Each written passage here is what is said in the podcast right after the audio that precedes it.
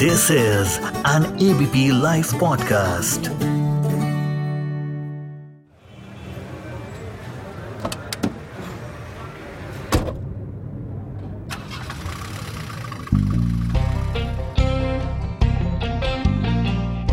नमस्कार दोस्तों, आज एबीपी पॉडकास्ट की सीरीज़ कार में पत्रकार में आज हमारे साथ एक ऐसी हस्ती है जिनकी आवाज़ सुनते ही आप सबके चेहरे पर एक बहुत ही सौम्य से मुस्कुराहट आने वाली है क्योंकि आजकल हमको हर दूसरे किसी ना किसी प्रोग्राम में देखते रहते हैं कभी टीवी पे दिखते हैं कभी सिनेमा में देखते हैं कभी ओ टी प्लेटफॉर्म पे देखते हैं।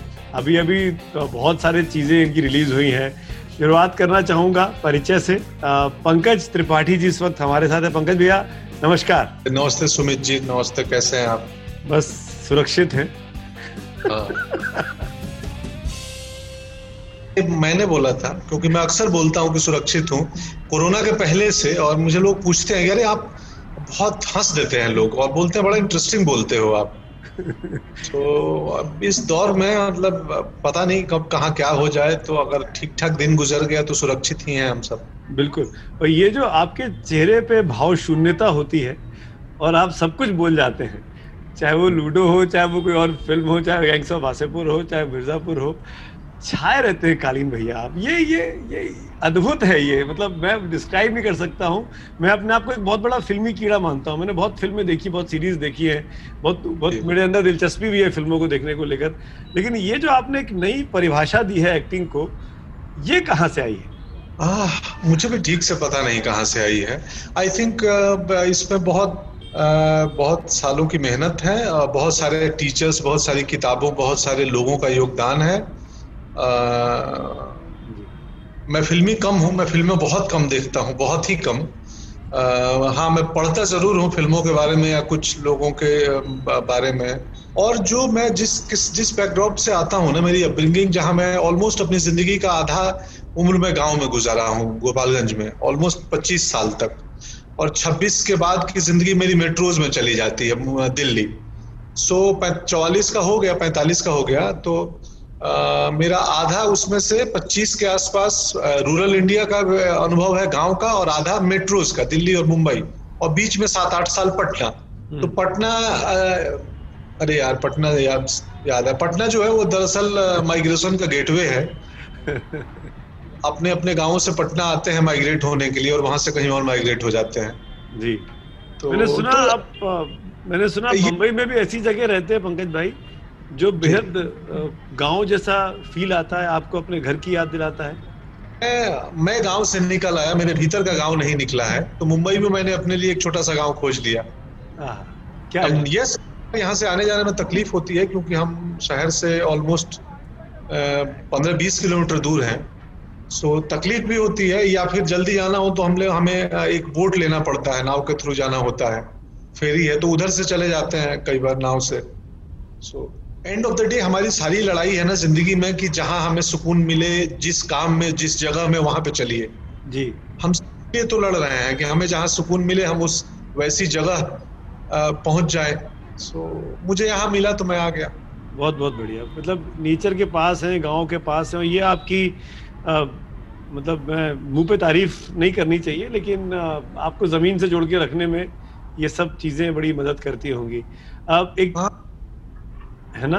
एक एक चीज़ में जो पूछना चाह रहा था पंकज भाई आपसे गोपालगंज कितना याद आता है? हाँ बहुत याद आता है बहुत याद आता है गोपालगंज तो। गोपालगंज नहीं मेरा गाँव बेलसण क्योंकि गोपालगंज शहर से भी बीस किलोमीटर दूर है। सो मेरा बेलसण माधोपुर वहाँ का मेरा हाई स्कूल धरक्षण प्रसाद उच्च विद्यालय और गाँव के बहुत सारे लोग बहुत सारे लोग मतलब तो वो सब याद आते हैं बहुत याद आते हैं। मैं जाते भी रहता हूँ इस कोरोना काल की वजह से मुझे नौ महीने हो गए। बाबूजी बुज़ुर्ग है माँ बाबूजी तो मैं डर के नहीं जा रहा था बट अब मुझे लग रहा है कि यार हो गया अब तो कितना दिन रहेंगे? तो अब मैं प्लान कर रहा हूँ इसी में जाने का। जी। माँ बाबूजी अभी भी गोपालगंज में है? हाँ हाँ हाँ गाँव पे ही तो उनको कभी लेके नहीं आए अपने पास अपने गाँव में?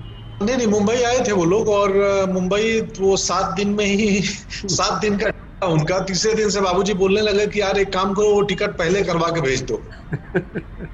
सो so, क्या है ना कि एक, एक पौधा किसी बागीचे में किसी जंगल में सत्तर अस्सी साल गुजार लेना और उसको हम बोल लें कि अब यहाँ से अपरूट करके आपको हम बहुत सुंदर एयर कंडीशन माहौल में ले जा रहे हैं। सो so, हम उस पौधे के बेहतरी के लिए तो बिल्कुल नहीं कर सकते हैं उसमें बदतरी ही होगी। जी। सो पिता जितना आनंद गाँव में आता है वो गाँव के एक मेरे घर के पीछे नीम का पेड़ है और दरवाजे पे तीन चार गायें हैं मेरे घर पे। सो वो सब उनकी दोस्त हैं साथी हैं। हम्म। अब मैं बार बार जाता हूँ बोलता हूँ टीवी तो लगा लीजिए घर पे मैं मैं आता हूँ टीवी में कभी कभी आप मेरी फ़िल्में देख लेंगे। सो मेरे माँ बाप और पिताजी दोनों एक साथ बोलते हैं कि हमें नहीं चाहिए टीवी। हमारे पास देखने के लिए बहुत कुछ है बस हमें नहीं तुमको टीवी में नहीं देखना है। तुम मन करे तो सीधे तुम आ जाना। दो चार महीने इसलिए मैं हर तीसरे से चौथे महीने में गाँव होता था ये इस बार आठ नौ महीने हो गए। जी। और अब मैं जा रहा हूँ कि मैं जाऊँगा अब जो हो गया अब कितना दिन कोविड ने तो अच्छी अच्छी चीज़ों की से लड़ना सिखा दिया हम लोगों को बहुत कुछ दिया है। लेकिन इस वक्त में पंकज भाई अ, आप छाए रहे टीवी पे छाए रहे आपकी फ़िल्में आती रही ओटीटी प्लेटफॉर्म पे। अभी अभी लूडो आई है मिर्जापुर में आप कालीन भैया एक बार फिर हमको दिखाई दिए सबको। आपके लिए तो लॉकडाउन कमर्शियली अगर बात करूँ तो फ्रूटफुल रहा। हाँ नहीं ये कमर्शियली ये फ़िल्में सारी लॉकडाउन के पहले कर ली थी। जी। तो जो मेरी आमदनी लॉकडाउन में नहीं हुई पहले की है।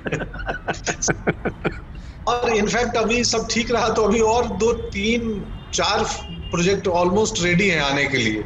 सो रियलाइज़ हुआ इस लॉकडाउन में कि मैं कितना काम कर रहा था कि पिछले नौ महीने से मेरी शूटिंग बंद है। और मेरे तीन प्रोजेक्ट आ गए और चार आने को तैयार बैठे हैं। तो मुझे लगा मैं बहुत टू मच एक्टिंग चल रही थी मेरी। वो तो चार की भी एक्टिंग पहले हो चुकी है जो भी आने वाले हैं। लॉकडाउन के पहले मेरे ऑलमोस्ट सेवन प्रोजेक्ट खत्म हो चुका था शूट तो तीन आए हैं और चार अभी आने हैं। अरे वाह। लेकिन लॉकडाउन में मैंने आपकी एक चीज़ और देखी आपकी फेसबुक पे आपकी बातचीत आपकी कहानियाँ। आप अपने फेसबुक पेज पे आते हैं बड़े इंटरेस्टिंग वे में जो आपका तरीका है क्या कुछ भी ना कह के सब कुछ कह देने का। मतलब सलाम है मेरा आपको। ये ये आइडिया क्यों आया था? समय समय का सदुपयोग या कुछ और वजह? का सदुपयोग नहीं एक एक मेरा बहुत ही प्रिय फ़ैन है बेसिकली लड़का ओम नाम है आई थिंक हरियाणा में कहीं का है बुराड़ी बुराड़ी कोई जगह है गुड़गांव के आसपास। जी जी यही दिल्ली के आसपास ही बिल्कुल दिल्ली। गुड़गांव के आसपास। का ओम नाम है तो उसने मुझे मैसेज किया कि आ, ये इक्कीस दिन का वो जो पहला लॉकडाउन लगा था कि हम लोग घरों में हैं, बहुत परेशान हैं, ये एक डर का माहौल है बीमारी में। सो आपकी शूटिंग नहीं है तो आप कुछ आके फेसबुक पे सुनाओ ना। कुछ किस्से सुनाओ, हमारा मनोरंजन भी होगा और थोड़ा तो मैं मैं मैं सूझा मैं गया वहाँ चार पाँच दिन, मैंने कुछ किस्से सुनाए और वो किस्से सुनाते हुए मुझे रियलाइज़ हुआ कि यार, ये सोशल मीडिया का दौर में एक ऐसा ऐसा, ऐसी दुनिया है ये कि यहाँ सबको समझना मुश्किल है और सबको समझाना भी मुश्किल है। हम्म। एक किस्सा मैं सुनाया। आज ही अपनी पत्नी को बोल रहा था कि कैसे हम मुंबई आए स्ट्रगल किया, पत्नी मेरी नौकरी करती थी और मैं काम ढूंढ रहा था और फिर कैसे उनकी नौकरी हुई और मेरा, काफ़ी लोगों ने देखा उसको बट उसमें बहुत सारी महिलाएँ और लोग आके ये बात बोले कि और मैं अंत में उस कहानी के बोला कि बाद में मेरा जब दुकान चलने लगा मुझे काम मिलने लगे तो पत्नी ने अपनी नौकरी छोड़ दी और अब वो मुझे मैनेज करती हैं। तो बहुतों को लगा कि यार ये पुरुषों को देखो जैसे इनका जीवन ठीक हो जाता है तो पत्नियों को घर में बिठा देते हैं। ऐसा मतलब अब कि ऑनलाइन मुझे कई बार ये होता है कि यार कुछ भी किस्सा सुनाओ तो लोग अदरक की बात करो तो उसमें से आम का मीनिंग खोज लाते हैं। ऐसा नहीं है। मतलब मेरी पत्नी ने स्वेच्छा से नौकरी छोड़ी और उस नौकरी से ज़्यादा वो अर्निंग करती हैं दूसरा काम कर रही हैं। ऐसा नहीं है कि वो हाउसवाइफ बन गई हैं और घर में बैठ के मैं उनसे कपड़े धुलवा रहा हूँ या मेरे चरण दबाती हूँ। वो बिल्कुल नहीं। इनफैक्ट पत्नी मैं हूँ वो पति की भूमिका में रहती है हमेशा मेरी वाइफ। तो आप ये कह रहे हैं चरण आप दबाते हैं? हम ज़रूरत पड़ी तो मैं दबाता हूँ यस वो ऑफ़ कोर्स मैं ही दबाऊँगा वो मैं उनसे बिल्कुल मेरी कोई एक्सपेक्टेशन नहीं होती है। जी। पंकज पंकज भाई आप आपने कहा 25 साल आप गाँव में रहे उसके बाद आप मेट्रो में आए शहर पटना मुंबई दिल्ली। आप जब आप गाँव में थे 25 साल तक अपने जीवन में तब आपने सोचा था कि आप एक्टिंग करना है आपको बॉलीवुड आना है मुंबई आना है? कि ना, ये ना, बात ना, का। शौक है। नहीं नहीं नहीं नहीं बिल्कुल नहीं सोचा था गाँव में बिल्कुल बात का है। अच्छा तो आप क्या करना चाहते थे उस दौर में जब आप गाँव में थे? कुछ नहीं मतलब चाहता था एक ट्रैक्टर खरीद लें और किसानी करें घर पे। तो क्योंकि बैलों के साथ मुसीबत होती थी दो बैल को पालना मुश्किल काम था एक साथ में। तो उसके लिए ड्यूटी लगती है और बैल शाम को खाना खाते हैं मुझे शाम में खेलने जाना होता था। तो उसके लिए पिटाई भी लग जाती थी कि मतलब ये जो ड्यूटी आवर्स में खेलने निकल गए। तो लगता था यार ये ट्रैक्टर आ जाए बैलों का हेडेक हट जाए तो फिर कम से कम शाम को खेल पाएँगे। तो बस तो खेती चाहता था कीड़ा कैसे लगा? कहाँ से लगा कब लगा? हाँ एक्टिंग का कीड़ा कैसे लगा? एक्टिंग का कीड़ा मेरे गाँव में नाटक होता है छठ में उसमें मैं पार्ट करता था छोटा सा। एक साल हुआ ऐसा कि जो लड़की की भूमिका करते थे वो नहीं आए वो नौकरी करने चले गए। हम शुरुआती बातचीत में बोले कि पटना जो है इतना लगाव है मेरा पटना से बट सेम टाइम हम बिहारियों के लिए पटना जो है वो वो एक स्टेशन है जहाँ से हम माइग्रेट हो जाते हैं। पढ़ लिख के। सो so, पटना तो वो लड़का जो लड़की का भूमिका करता था वो माइग्रेट हो गया लेबरर बन के चला गया कोलकाता नहीं आया छठ में तो उस साल लड़की कौन बने? हुआ कि नाटक नहीं होगा गाँव में? लड़की का कोई भूमिका करने को तैयार नहीं था। सो मैंने बोला मैं करूँगा। अरे वाह। डायरेक्टर थे राघव शरण तिवारी राघव चाचा हमारे वो बोले कि पहले अपने पिताजी से पूछ के आओ कि उनको आप हो तुम लड़की बने और पता चला उन्होंने उस दिन नाराज़ हो गए। तो मैं बाबू जी से पूछ के आया कि भाई हम कर रहे हैं मैं कलाकार हूँ टाइप तो खैर वहाँ से बीजारोपण हुआ था। जी। बट वो धीरे धीरे पटना में आके फिर थिएटर करने लगा और वहाँ फला फूला। आप अभी आप बैलों का ज़िक्र कर रहे थे खेती का ज़िक्र। आपने खेत जोते हैं? आप पिताजी के साथ खेत में काम करते थे उस दौरान? हाँ हाँ बिल्कुल करते थे। मैं खुद खेत नहीं जोता हूँ क्योंकि बहुत बड़ा टेक्निकल काम है। उसके लिए एक एक्सपर्ट होते हैं। क्योंकि हल का अगला पार्ट होता है बहुत तीखा होता है शार्प होता है। जी। और में थोड़ा भी डायगनल हुआ तो बैल का पिछला पैर जो है वो घाव हो जाता है उसमें देता है। तो वो एक टेक्निकल काम है वो ड्राइविंग की तरह है। सो so, मैंने यस हल चलाना छोड़ के बाकी काम किए हैं ट्यूबवेल चलाया है खेतों में कुदाल चलाया है मैं कहीं सुन रहा था आपके एक इंटरव्यू में आपने कहा कि ट्यूबवेल का कोई पार्ट आता था जो कुछ महँगा था पाँच सौ रुपए का था उसको उसको बचाने के लिए पहरेदारी करनी पड़ती थी। रात में हाँ, हाँ वो नोजल और एलिमेंट नाम के दो पार्ट हैं हाँ। जो उन समय माइक्रो या कोई कंपनी थी उसके आते थे छह सौ रुपये में और वो खोलना बड़ा आसान था अक्सर लोग खोल लेते थे रात को चोरी हो जाते थे वो दोनों तो हम बाबूजी जाके खेत में सोते थे ताकि कोई खोले नहीं बड़ा आनंद आता था लेकिन खेतों में सोना ना गर्मियों में सर्दियों में थोड़ी तकलीफ़ होती है बट गर्मियों में जो जो खुला आसमान होता है ना बिल्कुल डार्क अंधेरे में खुले आसमान में आप सो रहे हैं। तो इतने तारे देखते हैं जितने तारे आप आपको देखने के लिए वो उसमें जाना पड़े कोई क्या बोलते हैं वो बिरला और प्लेनेटोरियम में जाना पड़े। तो वो तारा मंडल का अनुभूति हमें हमारे खेतों में हो जाया करता था।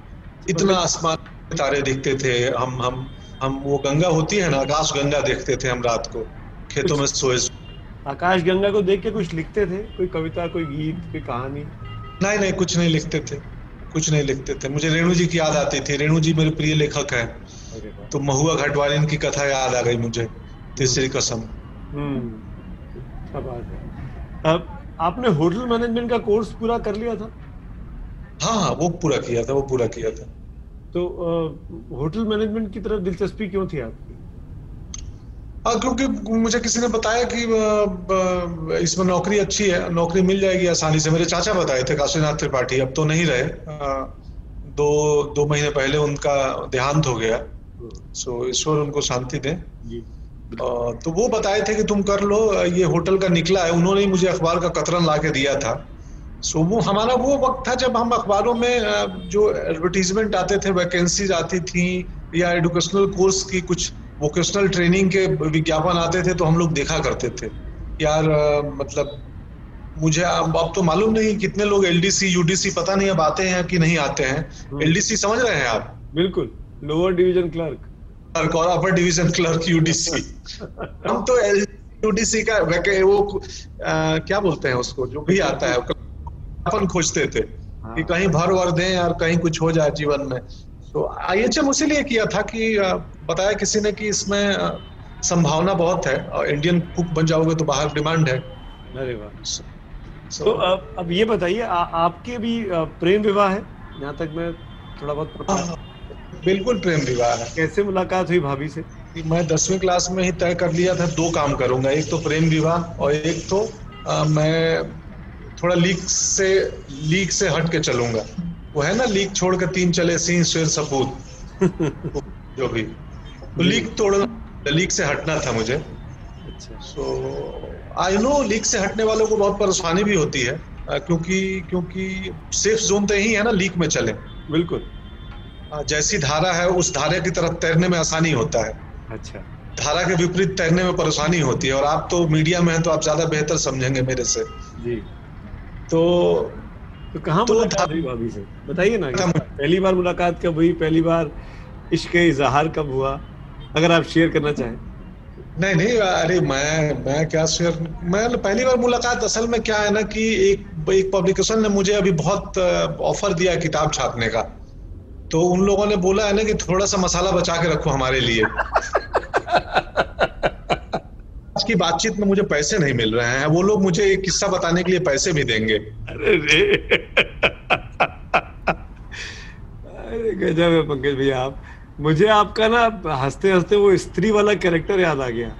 हाँ रुद्र भैया अद्भुत था वो। वो एक सीन है वो एक बुज़ुर्ग है उनके पास पेम्फलेट है। आप उसके पास जा रहे हैं और कुछ पूछते हैं। देखा क्या उसको? समथिंग लाइक दैट कि तुम तुम्हारे पास भी आएगी क्या वो? अपनी शक्ल देखी है? ऐसा कुछ उसका उसका भाव है। पॉम्पलेट बांट रहा हूँ रिक्शे पे था वो बुज़ुर्ग आदमी थे जूनियर आर्टिस्ट में चंदेरी की गलियों में।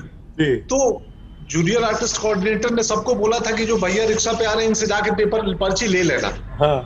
तो वो आए अंकल लेने मुझे अचानक आइडिया सुना बोला रहे आपके पास थोड़ी आएगी आप निकलिए। तो क्योंकि वो बहुत बुज़ुर्ग थे और बोले मतलब क्या है ना कई बार अभिनय में थोड़ी सी बदमाशियाँ करते हैं ना हमें सजीव रहना पड़ता है सजीव रहना पड़ता है और मोमेंट में रहना होता है बी देयर कि आप वहाँ रहिए उस वक्त। वहाँ रहिए तो बहुत ज़िंदगी में कितना ह्यूमर बिखरा पड़ा है आसपास।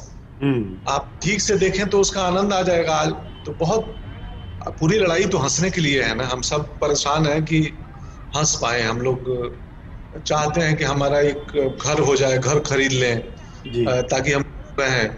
उसके लिए हम ईएमआई ले लेते हैं। तो एंड ऑफ़ द डे सब जो सारी लड़ाई है दुनिया में हंसने के लिए है। बिल्कुल। रहने के लिए। है अच्छा अब तक तो आपने बहुत सी फ़िल्में सीरीज़ कर लिए हैं सीरियल्स किए हैं। आपका अपना पसंदीदा कैरेक्टर कौन सा है जिसे आपको खूब मज़ा आया हो? न्यूटन न्यूटन का आत्मा सिंह और एक पाउडर करके सीरीज़ था जो पता नहीं किस प्लेटफॉर्म पे है। अभी मुझे नहीं कहाँ है वो? और कालीन भैया भी मुझे पसंद है। कालीन भैया का भी एक उनका एक जो एक जो एक उनके अंदर जो ठहराव है उनका एक सर- व्यंग है सटायर है उनके अंदर। बहुत ही व्यंग है कालीन भैया और अलग किस्म का व्यंग करते हैं। मुझे व्यंग पसंद है। मैं मतलब हम्म, परसाई जी पढ़ता था अपने शुरुआती दिनों में और व्यंग मुझे सटायर पसंद है। तो हाँ खैर मैं मेरी एक प्रॉब्लम है कि आप मुझे के सवाल कुछ मैं आंसर कुछ देने लगता हूँ। मैंने अभी याद है मुझे मैं आपका संजय भैया का इंटरव्यू देखा था पिछले दिनों चुनाव के टाइम आपने किया था। हाँ। इंटरव्यू में देखा था बड़ा मज़ा आया। अद्भुत है संजय भैया हमारे मित्र हैं। संजय मिश्रा। हाँ था मैं कुछ दिन पहले। अच्छा, तो ये है मिर्जापुर में मज़ा आया कालीन में उसमें न्यूटन में आनंद आया। एक फ़िल्म है अंग्रेज़ी में कहते हैं छोटा सा रोल है बहुत ही छोटा तीन सीन का रोल है बट वो रोल करते हुए बहुत मज़ा आया था। एक एक बहुत ही एक केयरिंग हस्बैंड का किरदार था वो। संजय भैया उसमें नायक थे इसलिए मुझे याद आया। संजय भैया की फ़िल्म थी वो अंग्रेज़ी में कहते हैं। जी जी। अ, अंग्रेज़ी में कहते हैं? हाँ अंग्रेज़ी में कहते हैं आई लव यू अंग्रेज़ी में कहते हैं नाम था। आपने नहीं देखी होगी तो ज़रूर देखिए फ़िल्म वो। आई थिंक कहीं अमेजोन वगैरह पे है। ठीक है मैं ज़रूर देखूँगा। आपकी सिफारिशें माननी मतलब संजय भैया की उम्र के पति पत्नी जो हैं वो शादी के 25 साल बाद डिसाइड करते हैं कि अब हम लोग अलग हो जाएँ। अच्छा। और वो दोनों अलग होते हैं और उस अलगाव के ऊपर वो पूरी कहानी है कमाल की कहानी है। हरीश व्यास उसके डायरेक्टर थे। अच्छा अच्छा। अब एक चीज़ एक चीज़ बताइए पंकज भैया आप बिल्कुल गैर फिल्मी बैकग्राउंड के आदमी गैर फिल्मी कोई नहीं परिवार में आपका आप बम्बई में जाते हैं जगह बना लेते हैं। इस बीच खूब बहस चली है आपने भी देखी होगी नेपोटिज्म को लेके भाई भतीजावाद कह लीजिए गैंग गैंगिज्म कह लीजिए परिवारवाद कह लीजिए। आप कैसे देखते हैं इस, इस पूरी बहस को? बॉलीवुड में नेपोटिज्म देखिए ये बहुत ग्रे एरिया है। मतलब ऐसा ब्लैक एंड व्हाइट नहीं है कि हम ये लंबी बहस का मुद्दा है और यस मैं उस बात से इनकार नहीं करूँगा कि यहाँ नहीं है। बट सेम टाइम अब अगर मैं ये कहूँगा कि कहा नहीं है तो लोग बोलेंगे कि तुम कवर अप कर रहे हो। ये बोल के कि नहीं है। एक आ, तो यहाँ भी है हर जगह भी है बट सेम टाइम मुझे लगता है कि हमारी ऑडियंस इतनी अवेयर है और इतनी अच्छी है जागरूक ऑडियंस है कि अगर उसको किसी भी फिल्मी परिवार का कोई बच्चा हो हम्म। वो बहुत अब सिनेमा देगा तो उसको लोग फ्लॉप कर देंगे नहीं देखेंगे। तो सिनेमा एक ऐसा व्यवसाय है जिसमें एंड ऑफ़ द डे जो पूंजी है जो पावर है वो एक दर्शक के हाथ में है। कि अगर आप किसी एवरेज चीज़ को भी देख रहे हैं और हिट करा रहे हैं तो फिर आप ठीक है जनता जनार्दन है आप आप, आप मैं कैसे सवाल पैदा कर दूँगा? तो लेकिन अगर किसी सिनेमा के परिवार के बच्चे को लोग उसमें प्रतिभा न हो तो मुझे नहीं लगता बहुत दिन तक लोग उसको एक्सेप्ट करेंगे। एक दिन और ये तो व्यवसाय है ना सर? हम्म। यहाँ तो मुनाफा देखता है हर कोई। और जब मुनाफा शब्द आ जाता है तो फिर तो एथिक्स मोरल और ये चीज़ें साइड हो जाती हैं। उसको जिसको जिसमें ज़्यादा मुनाफा दिखता है वो उसके साथ हो लेता है। बिल्कुल। व्यवसाय सिनेमा जो है वो बिज़नेस ऑफ़ आर्ट है। आर्ट जहाँ सिर्फ़ आर्ट होता तो समझ में आती। लेकिन जब बिज़नेस शब्द इन्वॉल्व हो गया तो फिर तो बट यस ऑडियंस सबसे ताकतवर है। अगर वो किसी औसत अभिनेता को भी सर आँखों में बिठा के रखती है तो वो भी स्टार है वो हिट है और उसमें अब सवाल हम आप नहीं कर सकते। बिल्कुल। पंकज भैया ये ये बताइए आपको लगता है कि ओ टी प्लेटफॉर्म पर भी सेंसरशिप होनी चाहिए? ये बहस शुरू हो गई है इस देश में कि सेंसरशिप होनी चाहिए ओ टी प्लेटफॉर्म के ज़रिए। काफ़ी अश्लीलता परोसी जा रही है। माना कि कई नए टैलेंट आ रहे हैं पर हद खत्म हो गई है। आई थिंक मैं दे मैं एक तो अभिनेता हूँ मैं इसका एक्सपर्ट नहीं हूँ ना ही स्टोरी टेलर हूँ ना ही राइटर हूँ ना ही डायरेक्टर हूँ ना ही प्रोड्यूसर हूँ। सो so, uh, मेरा मेरा uh, मेरा जो एरिया आता है वो सबके बाद आता है कि मतलब uh, मैं इन दायरों के बाहर हूँ। बट यस मुझे लगता है कई बार आप बतौर अवेयर स्टोरी टेलर होने के नाते एक मेरी खुद की भी ज़िम्मेदारी है सेल्फ सेंसर रखना Uh, कि मैं क्या कर रहा हूँ और क्यों कर रहा हूँ और मैं जो एक्ट कर रहा हूँ वो कहानी के लिए कितना ज़रूरी है या सनसनी के लिए है। और सेम टाइम ओटीटी एक ऐसा प्लेटफॉर्म है कि जो प्राइवेट व्यूइंग के लिए बना हुआ है। आप अचानक ऐसा नहीं कि आप पूरे परिवार बैठ के और ओटीटी पे आप जैसे खोलेंगे कोई सिनेमा तो उसमें आता है एज ग्रुप की 18 प्लस के लिए है और इसमें वायलेंस और नग्नता होगी वो लिखा होता है पहले। जी। सो so, परेशानी तब होती कि जब हम एक जनरल एंटरटेनमेंट चैनल की तरह चालू करें और अचानक उसमें कुछ चीज़ आ गया जिसकी हमने उम्मीद नहीं की थी। जी। पहले ये बात बताते हैं बट सेम टाइम मुझे मैं इसका जानकार नहीं हूँ बट मुझे लगता है कि कई बार उस अगर फ्रीडम नहीं है तो आ, आ, कुछ लोग कुछ लोग जिनको सनसनी फैलानी हो या जिनका पर्पस कुछ और हो तो उसका एक फ़ायदा भी उठा सकते हैं एटलीस्ट हम्म। इस मुद्दे पे बात तो होनी ही चाहिए और सार्थक बातचीत होनी चाहिए और हल किसी भी समस्या का या किसी भी बट सेम टाइम अगर एक दूसरा पहलू यह है कि आप आप ऑडियंस जो है हमारी ऑडियंस को पता है कि क्या खराब है क्या बुरा है हम्म। जो हमने पहले नेपोटिज्म की बहस में जो बात की जी कि अगर हम बकवास किसी को परोसेंगे तो एक सर्टेन टाइम के बाद वो खुद ही रिजेक्ट कर देंगे लोग। जी। और कई बार बैन प्रतिबंध करने से भी चीज़ें रुकती नहीं है। आप देख लीजिए कि हमारे कई स्टेट में अल्कोहल प्रतिबंध है बट वहाँ जाएँगे ग्रास रूट लेवल पे तो सब मिल रहा है। हाँ बिहार है उसमें से एक। आपका अपना। तो इसलिए मुझे लगता है ना कि ये ये बड़ा सब ग्रे है ब्लैक एंड व्हाइट नहीं है कि हम अचानक सपोर्ट कर दें विरोध कर दें। किसी भी मुद्दे को ना बहुत गहराई में जाना पड़ता है उसके को जानने समझने के लिए। पंकज भाई आपकी राजनीति में दिलचस्पी रही थी अपने स्कूल कॉलेज के दिनों में? बहुत बहुत ही दिलचस्पी। वो तो हर बिहारी की होती है ना। तो ऐसा अभी मैं देख रहा था चुनाव के वक्त पे बहुत सारे लोग आजकल वो पत्रकार हो गए हैं ये वाले डिजिटल पत्रकार जो फेसबुक हाँ। पे आते हैं उसी पे पत्रकारिता होती है। तो कितना इंटरेस्टिंग इंटरेस्टिंग मैं इन लोगों को देख रहा था बोलते हुए गाँव के लोगों को। तो वो तो हर बिहारी है। सबसे अधिक मज़ा किसके साथ काम करने में आया आपको? एज एज अ डायरेक्टर जिसने आपको खूब सिखाया सीखा। बहुत सारे लोग। अभी रिसेंटली अनुराग बसु लूडो का जी। क्यों? लूडो में मुझे कुछ मालूम नहीं था। मेरी की कहानी क्या है? फ़िल्म क्या है? मैं बस उनके साथ काम करना चाहता था चला गया। और मुझे सिर्फ़ मैं जो सीन किया था उतना ही पता था। जब मैंने फ़िल्म देखी तो मुझे लगा यार कितना जीनियस है अनुराग बसु। ये कैसे फ़िल्म को जोड़ दिया है? हाँ। कमाल है वो वो टेक्निकली वो, वो फ़िल्म के डीओपी थे खुद कैमरा कर रहे थे खुद स्टोरी राइटर थे डायरेक्टर थे प्रोडक्शन डिज़ाइनर थे सेट उनका था डिज़ाइन सेट तो मैं अब समझ नहीं पाता हूँ कि दादा जो है कितना बढ़िया कैमरा मैन पहले है कि बढ़िया डायरेक्टर पहले हैं? रिसेंट उनके साथ किया तो मज़ा मिर्जापुर का गुरु बहुत कमाल था अमित मसूरकर. इनफैक्ट मुझे खराब डायरेक्टर बहुत रेयर मिले हैं. जी। और खराब डायरेक्टर ही नहीं मुझे खराब ही इंसान भी बहुत रेयर मिले हैं दुनिया में. क्या बात हाँ? कि आप वो कहते हैं ना कि जो जैसा होता है उसको वैसा ही मिलता है। बिल्कुल। मुझे मुझे याद नहीं कि मैं मुझे चुन आधे घंटे लग जाएँगे ये चुन के निकालने में कि मुझे बुरा आदमी कौन मिला था जीवन में। क्या बात क्या बात मेरे क्या मिले यही तो आपका बड़प्पन है यही तो आपकी खूबसूरती है यही तो आपकी सच्चाई है। अभी कोई घटना हो भी जाती है तो मैं कटुता नहीं पालता हूँ अपने मन में। आप आप अभी पीछे थोड़ी देर पहले बात कर रहे थे ना मैं आज ही दिन में सोच रहा था ना कि अभी जो हम मैं कल किसी को तो बोल रहा था कि हम सब ठीक करना चाहते हैं। लेकिन मेरा ठीक मुझे लगता है कि तुम्हारे ठीक से ज़्यादा मेरा ठीक है। ठीक तुम्हारे ठीक से ज़्यादा ठीक है। इसी बात की बहस चल रही है बस। बस। खैर मैं आजकल ना भी बहुत देने लगा हूँ तो मुझे कभी कई बार लगता है कि आज प्रवचन नहीं दूँगा लेकिन फिर भी रहा नहीं जाता है। छो ही जाता है।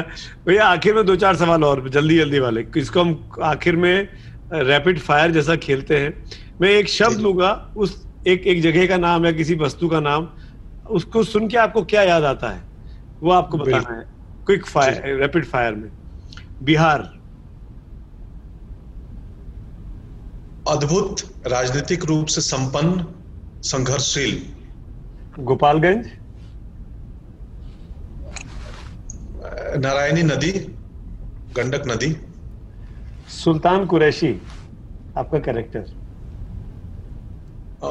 कश्यप वासेपुर बनारस और बहुत सारे सपनों से भरे हुए डब्बे। आपकी फेवरेट फ़िल्म जिसमें आपने एक्टिंग ना की हो? Lunch box Paan Singh Tomar Thithi Court Bandit Queen आपकी फेवरेट फ़िल्म जिसमें आप खुद हो? न्यूटन कह सकते हैं कह सकते हैं न्यूटन आपका फेवरेट एक्टर हिंदू इरफान साहब इरफान खान. आ, प्यार मतलब?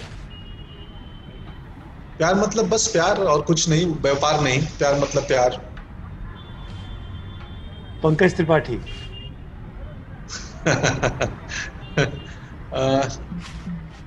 एक आ, समझदार व्यक्ति चतुर व्यक्ति जो चतुराई को अपने ज़िंदगी में इस्तेमाल कम करता है।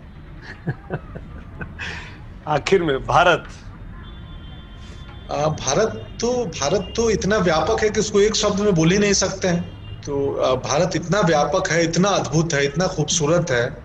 मैं मैं, मुझे लगता है कि भारत को समझने के लिए, जानने के लिए, उस पर कुछ टिप्पणी करने के लिए हर नौजवान को अपने उम्र में, अपने शुरुआती के दिनों में एटलीस्ट ग्रेजुएशन तक पूरा भारत घूमना चाहिए।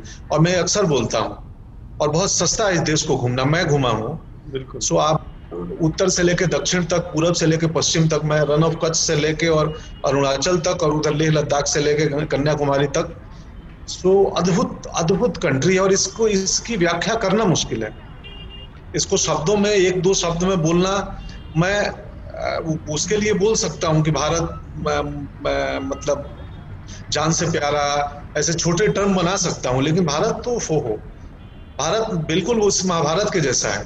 कि यहाँ आप जितना जानोगे इस देश को उतना लगेगा कि हम कम जानते थे हमको और जानना है हम्म। मतलब मैं तो बनारस पे जो नागा साधु बैठते हैं उधर अस्सी घाट पे उनके साथ भी बैठा हूँ हम्म। मैं और और और मैं हिमाचल के और हिमालय के ऊपर जाके और सोलह हज़ार सत्रह हज़ार फीट के ऊपर जाके भी रहा हूँ घूमा हूँ और मैं भारत की ऑलमोस्ट सारी नदियाँ सारी बड़ी नदियाँ छोटी छोड़ दें तो उन नदियों का पानी पिया हूँ घाट पे कहते हैं ना घाट घाट का पानी पीना। तो मैं गंगा नर्मदे नर्मदा गोदावरी चंबल मुझे बेहद पसंद है। चंबल इकलौती नदी है भारत में जो प्रदूषण से अभी तक बची हुई है बिल्कुल। चंबल का किनारा बेहद खूबसूरत है।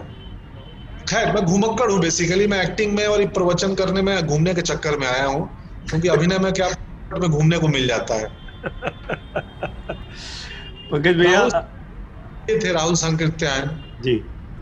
तो वो गंगा से बोलगा लिख गए बोलगा से गंगा तक। और आजकल भी देखता हूँ बहुत घुमक्कड़ लोग हैं और आजकल का यूथ जो है बड़ा सीरियस घुमक्कड़ी भी करता है। मुझे इन दिनों एक पेज मिला है फेसबुक पे जो कुछ हिंदुस्तान के ट्रेवलर लोग हैं और हिंदी बेल्ट के हैं। सो वो वो नीरज नाम है एक बंदे का। मैं उनको आजकल लगातार देख रहा हूँ उनके उनके वीडियोस और उनके बारे में पढ़ रहा हूँ। अरे वाह। सो वो नीरज को भी पता नहीं होगा आज आपको पहली बार बोला। तो देख के कि यार बहुत लोग अभी भी पेशेवर घुमक्कड़ हैं हमारे देश में। जी। जो जो राहुल संकीर्तन बोलते थे कि आपको आपको चिंता मुक्त होगा होना है तो घूमना पड़ेगा। और आपको घूमना है तो चिंता मुक्त होना पड़ेगा। क्या बात। हाँ तो जीवन बस इतना ही है। चिंता मुक्त ताकि घूम सको और घूमोगे तो चिंता मुक्त हो जाओगे बस। मैं भी पे मैं भी घूमने का बहुत शौकीन हूँ पंकज भैया लेकिन ये कोविड समय ने ऐसा फंसा के रख दिया है। पहला। मौका मिलेगा तो पहला घूमने निकलना है सीधा।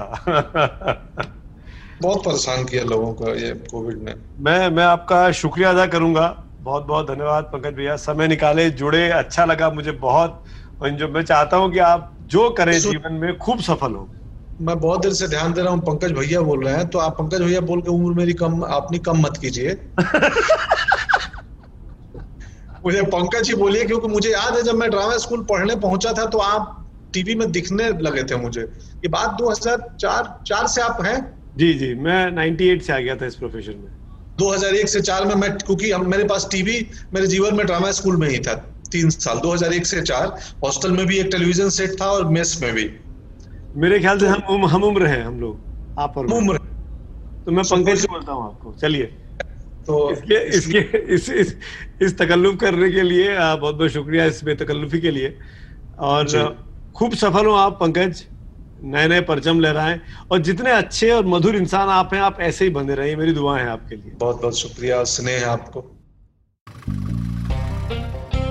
दोस्तों कार में पत्रकार में थे आज पंकज त्रिपाठी जी जो हमारे साथ इस सफ़र पर चले और बड़ा हसीन सफ़र कटा उनके साथ। और हम आप सबकी तरफ़ से पंकज जी का शुक्रिया अदा करता हूँ अगले हफ़्ते फिर मुलाकात होगी एबीपी पॉडकास्ट में एक नई शख्सियत के साथ thank you so much